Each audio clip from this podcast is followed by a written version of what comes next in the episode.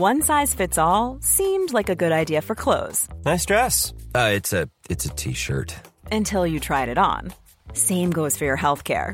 That's why United Healthcare offers a variety of flexible, budget friendly coverage for medical, vision, dental, and more. So, whether you're between jobs, coming off a parent's plan, or even missed open enrollment, you can find the plan that fits you best. Find out more about United Healthcare coverage at uh1.com. That's uh1.com. Hiring for your small business? If you're not looking for professionals on LinkedIn, you're looking in the wrong place. That's like looking for your car keys in a fish tank. LinkedIn helps you hire professionals you can't find anywhere else, even those who aren't actively searching for a new job but might be open to the perfect role. In a given month, over 70% of LinkedIn users don't even visit other leading job sites. So start looking in the right place. With LinkedIn, you can hire professionals like a professional. Post your free job on linkedin.com slash people today. Burrow is a furniture company known for timeless design and thoughtful construction and free shipping. And that extends to their outdoor collection. Their outdoor furniture is built to withstand the elements, featuring rust-proof stainless steel hardware, weather-ready teak, and quick-dry foam cushions. For Memorial Day, get 15% off your Burrow purchase at burrow.com slash ACAST and up to 25% off outdoor. That's up to 25% off outdoor furniture at burrow.com slash ACAST. Du lytter til en podcast fra TV2. And by the way, if the Democrats want to own Kevin McCarthy, they can have it. Just because Gates said something, don't believe it's true. I haven't heard him say one true thing yet. So if the Democrats want to adopt him, they can adopt him. You know, if, if I counted how many times someone wanted to knock me out, I would have been gone a long time ago.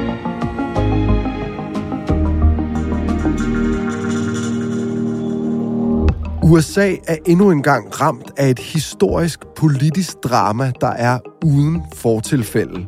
Tonight, the House of Representatives in unprecedented territory with no speaker. En lille kamplysten gruppe republikanere er lykkedes med at afsætte deres egen partifælde fra den meget magtfulde post som formand for repræsentanternes hus. Kevin McCarthy ousted in a vote of 216 to 210, with eight Republicans joining all the Democrats to fire the California Republican. Det er aldrig sket før, at en formand er blevet afsat ved en afstemning. Og det lammer amerikansk politik, som lige nu er præget af kaos i Trumps parti. It is not a party that is functioning the way a, a rational Democratic Party functions. Hvorfor bliver republikanerne ved med at slås med hinanden? Og hvilke konsekvenser har de kaotiske tilstande for USA og resten af den vestlige verden? Du lytter til Dato. Mit navn er Joachim Claus Høj Bindslev.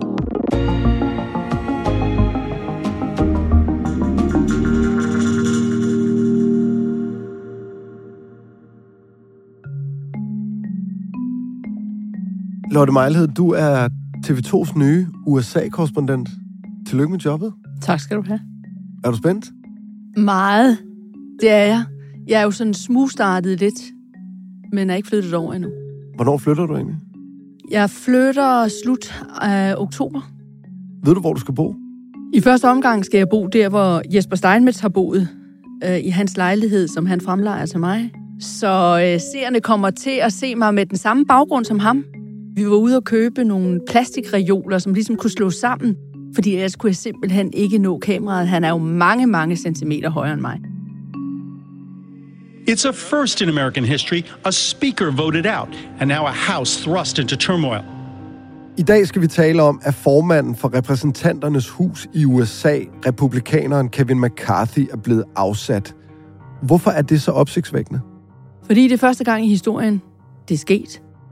Det er vigtigt, fordi lige nu er vi i en situation, hvor repræsentanternes hus ikke kan gennemføre lovgivning. Det vil sige, de kan ikke stemme om lovgivning, som man gerne vil have gennemført. Og når man ikke kan det, jamen, så kan du ikke beslutte, at vi skal give så og så mange penge ekstra til forsvaret, for eksempel. Vi skal give så og så mange penge ekstra til Ukraine.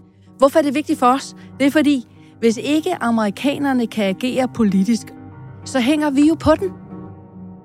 Så bliver det dyrere for os. Og spørgsmålet er også, kan ukrainerne så overhovedet klare den? Risikerer vi så, at øh, russerne vinder? Og hvor står vi så sikkerhedspolitisk i verden? Så det har kæmpe konsekvenser, eller i hvert fald potentielle konsekvenser.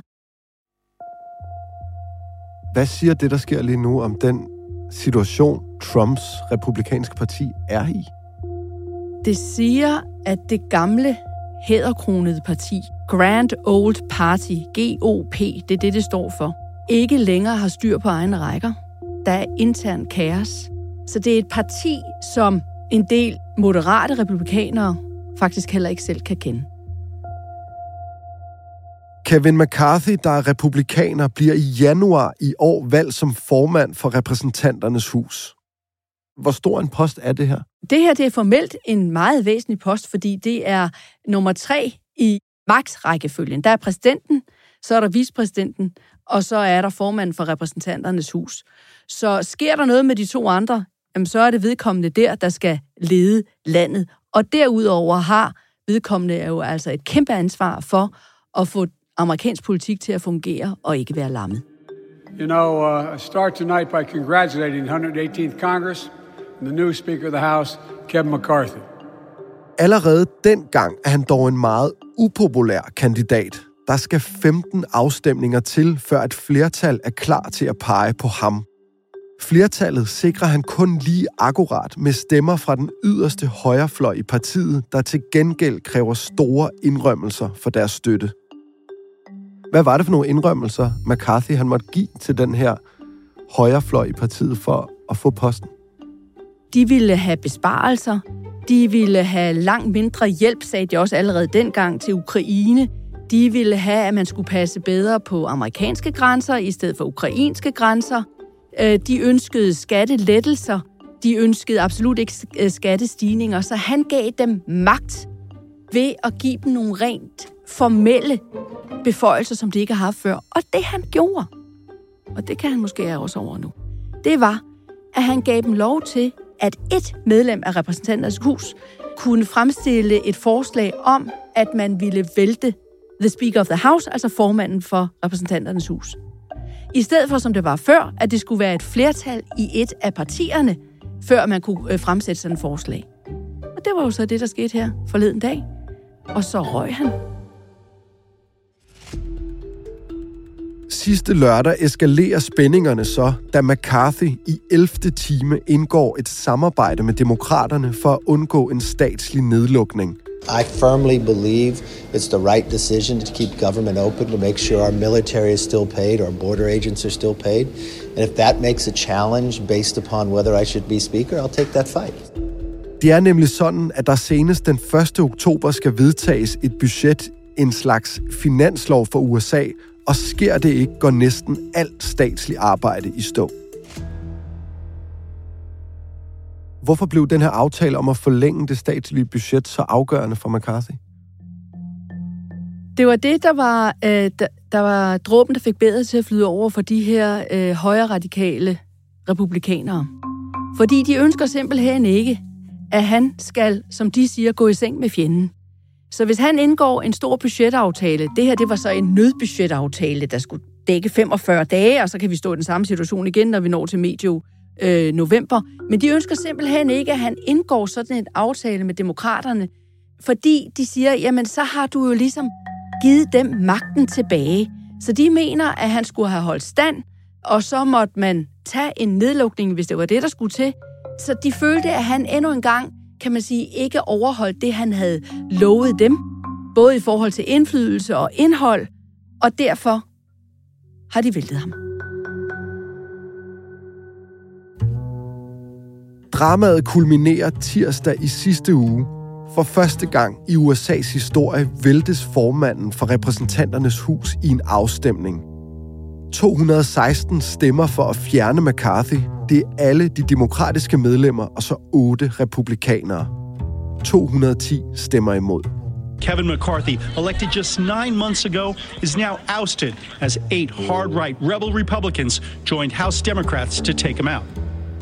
Det var en meget langvarig seance, hvor først øh, så mødes de i den her flotte sal, og dem, der har noget på hjerte, kan få så lov til at tale i et antal minutter, og komme med deres indlæg til, hvorfor det her det er vigtigt, og hvorfor man skal have lov til at fremsætte det, det her forslag. Så godtages det, at jeg, okay, I kan fremsætte det her forslag, og så bliver alle navne, altså dem, der er til stede, alle deres navne, altså de her medlemmer af repræsentanternes hus, bliver nævnt i alfabetisk orden. Cam Logger Dove. Yay. Vedkommende siger så yes or no, og for godt sake no, og så videre. Og hver eneste gang, så tager oplæseren deres svar tilbage og siger enten, at det blev så et yay, yay. eller et nej. Jeg tror, det tog omkring 45 minutter, den her oplæsning. Og så skal de lige finde ud af, okay, hvor mange var det egentlig? Og så kommer det. Afgørelsen. Sædet er blevet ledet. On this vote, the yeas are 216. The nays are 210. The resolution is adopted. Without objection, the motion to reconsider is laid on the table.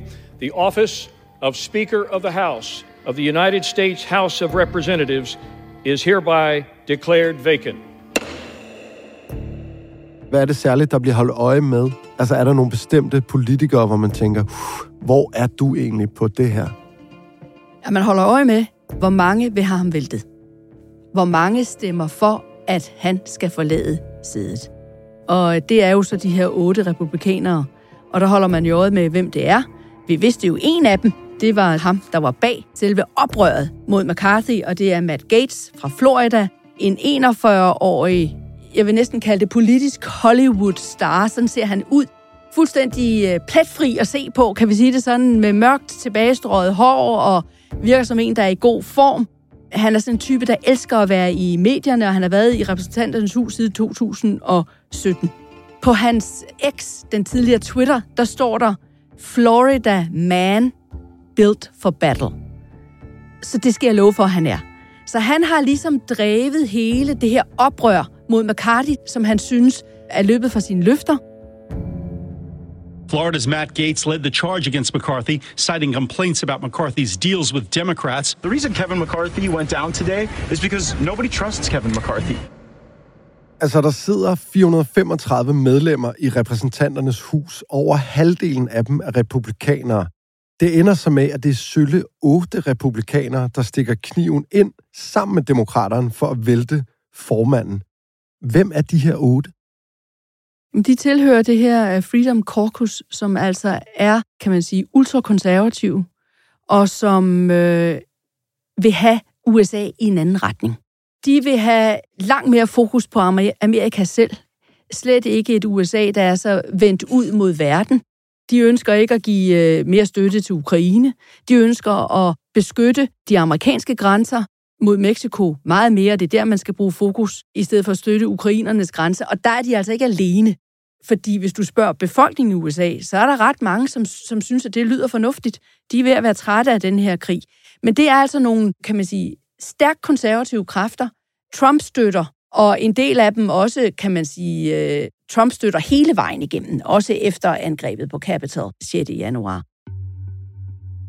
Mr. Speaker, my friend from Oklahoma says that my colleagues and I who don't support Kevin McCarthy would plunge the House and the country into chaos.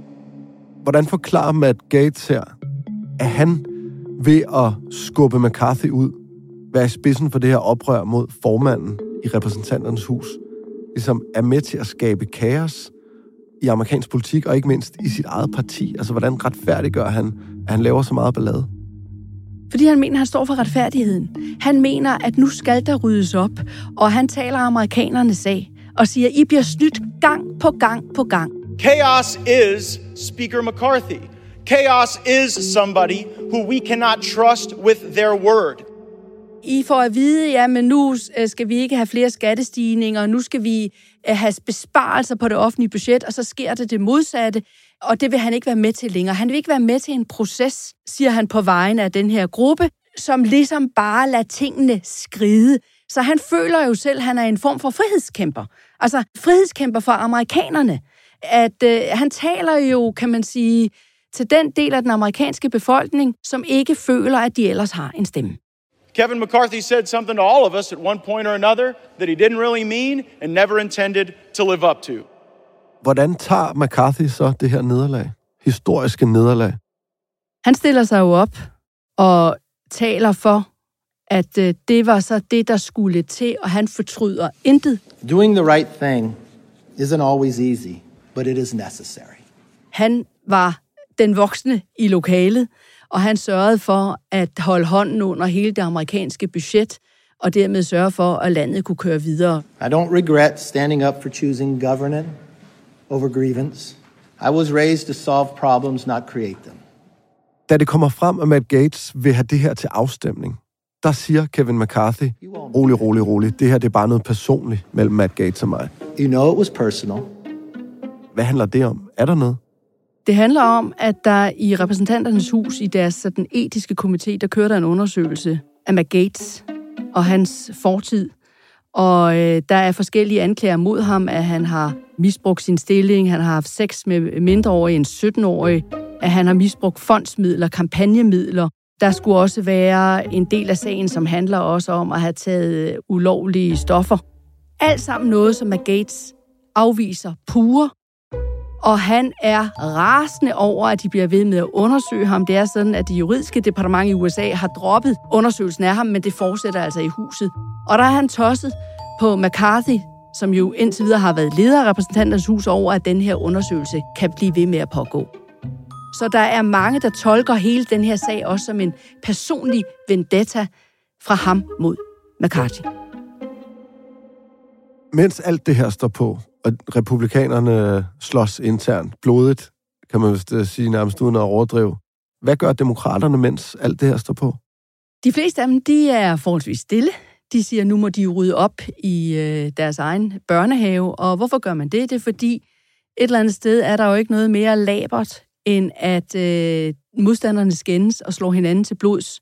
For øh, så længe at øh, de gør det, jamen så er der ikke nogen, der har fokus mod det, som kan være demokraternes problem.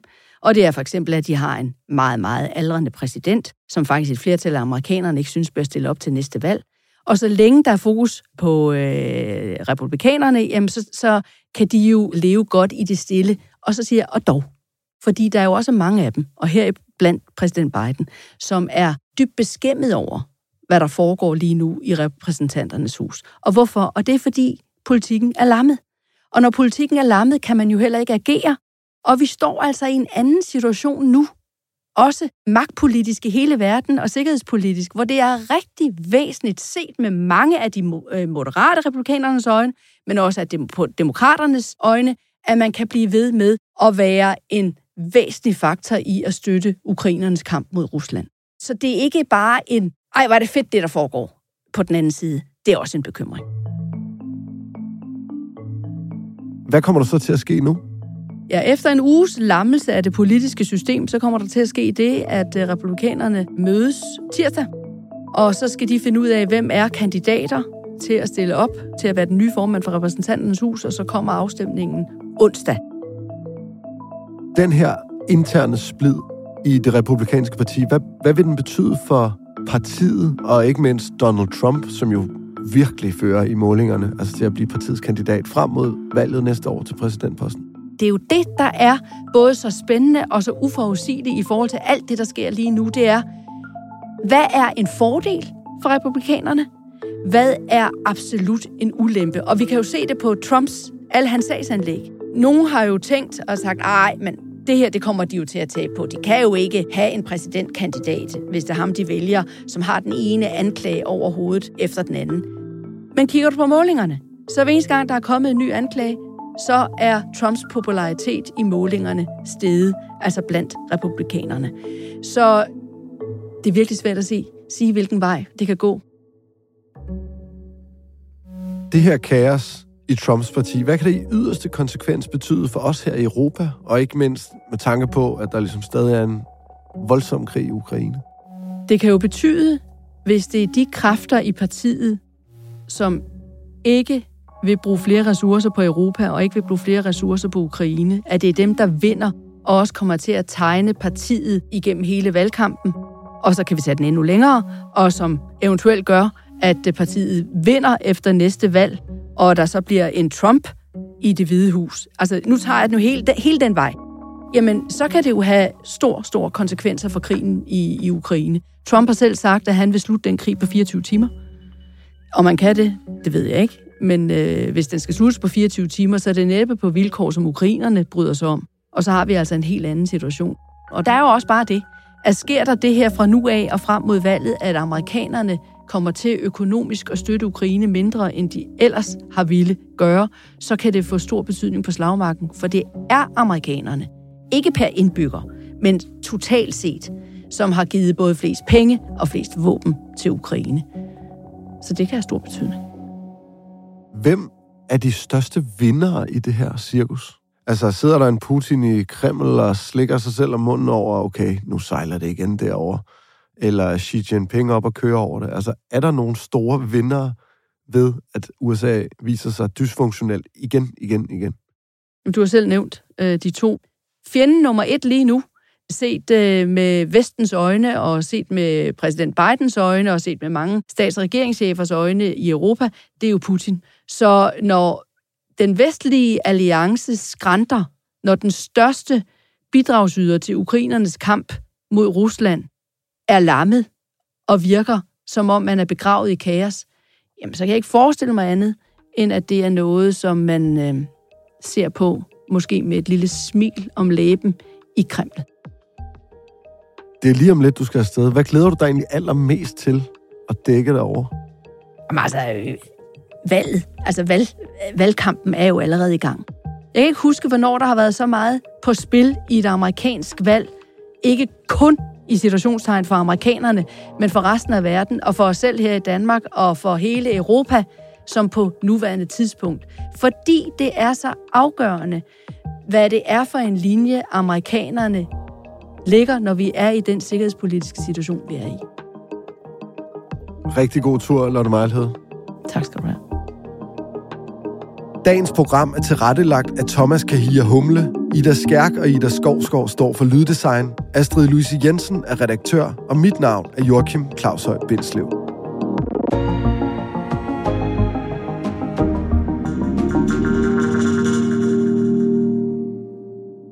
Lyttet til en podcast fra TV2.